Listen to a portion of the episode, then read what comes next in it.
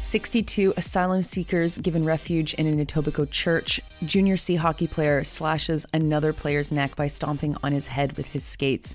Hamas attacks Israel. Israel engages in collective punishment against Gaza. Canadian politicians line up to support Israel, and earthquakes hit Afghanistan, leaving nearly 3,000 people dead, at least. Good morning. It's Tuesday, October 10th. I'm Nora. Here are your headlines.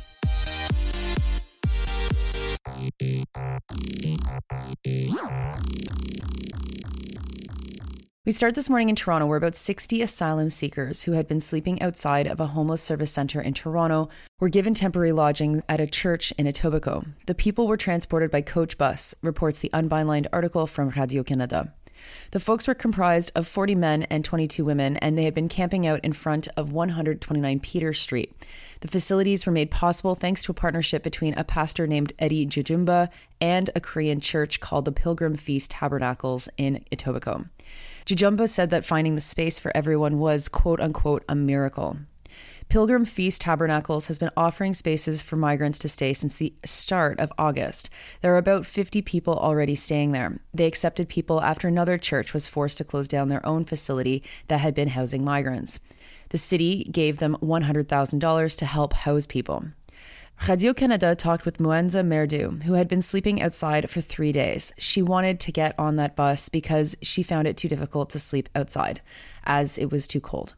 About 40% of Toronto's 9,122 shelter beds are occupied by people who are seeking asylum. Next to Edmonton, where a junior C hockey player said that he's quote unquote lucky to be alive after having been kicked in the head and neck by another player. That player was wearing his skates and sliced open the player's neck. CTV's Sean Amato reports that, quote, the player's parents believe and the referee ruled, unquote, that the kick was intentional. Which honestly, those details should be enough for the journalist to just say that the player was kicked in the head and it was apparently intentional. He instead wrote, quote, after his neck was sliced open by a hockey stick, in extremely and unnecessarily passive writing. The player to whom all of this happened is Richie Campo. He's 20 years old and plays for the Junior Braves in the Noralta Junior C Hockey League. After the attack, Campo was sure that he was dying. It takes quite a while in the article to actually name the player who attacked Campo, rather than, you know, starting with this information or not using the passive voice that Campo just happened to have his neck slashed. You have to get to the second part of the article before you find out that it was Nate Plant of the Southwest Zone Oil Kings. The Oil Kings were up four points in the game before the attack, which happened with less than one minute left in the game. Plante was suspended for three games and has a discipline hearing. Edmonton police wouldn't comment beyond saying that they're investigating a quote unquote alleged assault. Now to news that dominated media this past weekend. Hamas launched a military campaign against Israel, and Israel has responded with bombs. Here's a roundup of where the news was as of last night. The Times of Israel is reporting that Jerusalem has been turned into a ghost city. People have cleared out of the streets, schools and stores have been closed. The attack carried out by Hamas took Israel completely by surprise, and The Times is reporting that only a handful of leaders within Hamas knew about the plans until it happened. Ali Barakeh, who is exiled in Beirut, said that while Hezbollah has helped Hamas in the past, since 2014, Hamas has been training its own fighters and creating its own rockets. Nearly 1,000 Israelis were killed. As of yesterday, Benjamin Netanyahu said that Israel's attacks will reverberate within Gaza, quote, for generations unquote. He said that they were forced into this, quote, in the most brutal and savage way, unquote, though he doesn't mention how Israel controls Gaza and the movements of every person who lives there. Israeli rockets hit 1,707 targets in Gaza since Saturday. This article doesn't, though others in the Times of Israel do note that Netanyahu has a history of actually supporting Hamas and favoring Hamas to work with over other Palestinian representative groups. Now to news reported by Al Jazeera. Israeli missiles bombed the Jabalia refugee camp north of Gaza City, killing dozens of people. UNRWA facilities have been turned into shelters for hundreds of displaced families. Hamas's Qassam Brigades is holding about 150 Israelis as hostages and has promised to kill one for every attack Israel carries out against Gaza. Israel is banning food and fuel from entering Gaza, and no one is allowed to leave. They have also cut electricity, and people are afraid of a ground invasion. These all constitute war crimes under international law, as collective punishment is not allowed in retaliation to an attack. The latest death toll within Gaza is just under 700 people. The UN reports that more than 187,518 Palestinians have fled their homes. Mohammed Sob and Said El Tawil, two journalists with the Turkish Anadolu agency, were killed in an attack on a residential building yesterday. With Israel's far right government in power and a year of very high casualties within Palestine, it had certainly seemed like it was a question of time before things exploded there. And Israel, the side with the power, the nuclear weapons, the one that is stealing Palestinian land through its settlements, they are the ones that need to be held accountable. That's not a radical statement. Not even Russia has occupied a part of Ukraine in the way that Israel has occupied Gaza for generations. But have our politicians, the ones who say they love justice, condemned the occupation?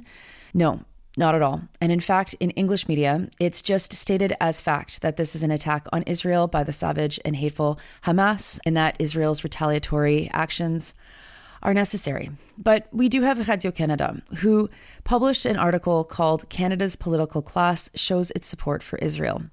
The article explains that Trudeau strongly condemns the attack by Hamas. Of course, Pierre Poilievre reminded everyone that it's important for Canada to maintain consular services for anyone who is currently in Israel and that Israel has a right to defend itself.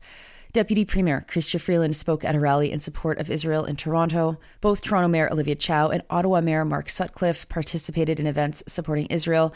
And Chow, disappointingly, confusingly, surprisingly, I'm not sure, she issued a press release saying that a Palestinian rally that was planned in Toronto didn't have permission to happen and linked Palestinian activists and supporters with Hamas. And CIJA, Vice President Richard Marceau condemned the rally supporting Palestine which he twisted into being rallies held to quote unquote applaud the murder of Israelis. True to the article's headline, there was no mention of any Canadian politician who took a more critical position on Israel's occupation of Gaza. But don't be fooled. Media has played a very important role in enforcing this political consensus about Israel. Global News' Phil Heidenreich reported that Amarjeet Sohi, the mayor of Edmonton, tweeted something that quote unquote led to debate. The first paragraph of the article said that Sohi's comments drew, quote, sharp criticism as well as support. Okay, okay, so what was Sohi's comment that was so debatable, criticizable, and supportable? Get ready for it. Here's what he tweeted quote, when events unfold across the globe, they can have a deep impact on people who live in our city. The attacks taking place in Israel and Gaza, targeting innocent civilians, are horrific. I know that many Edmontonians have friends and family in these areas, and I am extending my support and empathy to them. We stand with you and we share in your hope for a just and lasting peace in the region. Unquote. I'm sorry, but what exactly is debatable in this statement? That the civilians weren't innocent, that the events weren't horrific, that no support and empathy should be extended to people with family in Israel and Palestine? Well, Adam Zepp from the Jewish Federation of Edmonton said that his comments were quote unquote unacceptable because well, uh, actually, he doesn't really say why. He just says this quote, I think for an elected official in Canada to make a statement like that, it's disgusting.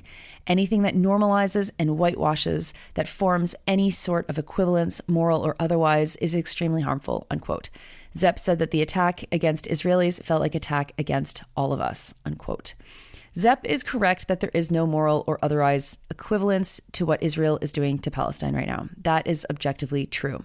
They're the side with all the power. And so, yes, drawing equivalencies between the two sides is impossible. But I don't think that that's what Zepp means. Heidenreich also quotes Duane Bratt, a professor of political science at Mount Royal University. And I'll end by quoting him entirely because it is a very helpful quote. Here it is. I think some of it is legitimate in the sense of their looking at the repression of the Palestinian people for decades, going back to 1947 war, or especially the creation of Gaza and the West Bank after the Yom Kippur War. And even though Israeli forces have left Gaza, it remains what Palestinians and their sympathizers call an open air prison. They're basically blockading. There's a wall and a security perimeter preventing them from getting into Israel proper. They're surrounded by the Mediterranean on one side and the Egyptian border on the other. The levels of poverty, the density of the population is horrendous. So there has been ongoing sympathy for the Palestinian people for a long period of time. But he adds we need to separate that from Hamas. Hamas is a terror group. They're listed as a terror group by Canada and many other countries. And so Hamas didn't come out Saturday and attack military installations and government installations in Israel. They targeted civilians and indiscriminately killed civilians. Unquote. And finally, the death toll of the massive earthquake that hit Afghanistan this past weekend is almost 3,000 people. The Guardian is reporting that people are sleeping amid rubble and shoveling out debris in the hope of finding anybody. There have been several quakes that were 5.9, 4.9, and 4.7 magnitude that followed Saturday's 6.3 magnitude quake. After the main quake, it was followed by eight aftershocks, and it hit the capital city of Herat and surrounding areas. Taliban officials have said that at least 20 villages were completely flattened. Earthquakes are common in Afghanistan, reports The Guardian, especially in the Hindu Kush mountain range. But the Taliban, quote, lack experience in handling natural disasters, unquote.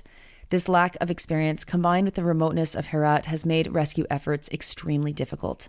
Herat province is located along the border with Iran. There are more than 3 million people who live there, and drought has destroyed the livelihoods of many of the province's residents. Those are your headlines for Tuesday, October 10th. It is Tuesday. That means it's Sandy and Nora Day. New episode is coming out in a couple of hours, and we will get right into what is happening in Palestine and in Israel and in Canada. And I think you'll Mm, enjoy, not the right word. You'll find it useful.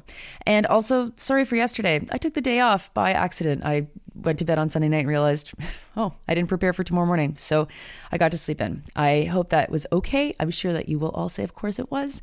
And that uh, here we are back and with a new Sandy Nor episode coming up soon. Hope you have a great Tuesday.